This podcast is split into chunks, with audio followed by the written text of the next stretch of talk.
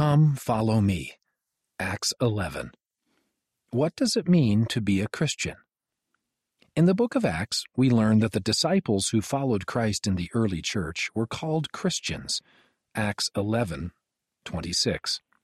Likewise, members of the Church of Jesus Christ of Latter day Saints strive to be good Christians.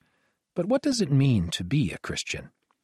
It's not a simple declaration of belief.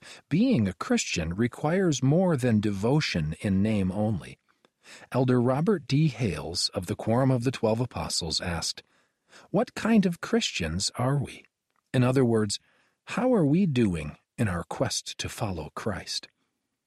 Elder Hales encouraged us to evaluate our progress in developing the following Christ like qualities sacrifice, love, peace, caring, forgiveness, conversion, patience, faith, endurance to the end, and service. Discussion President Russell M. Nelson has taught that one of our most important identities is that of disciple of Jesus Christ.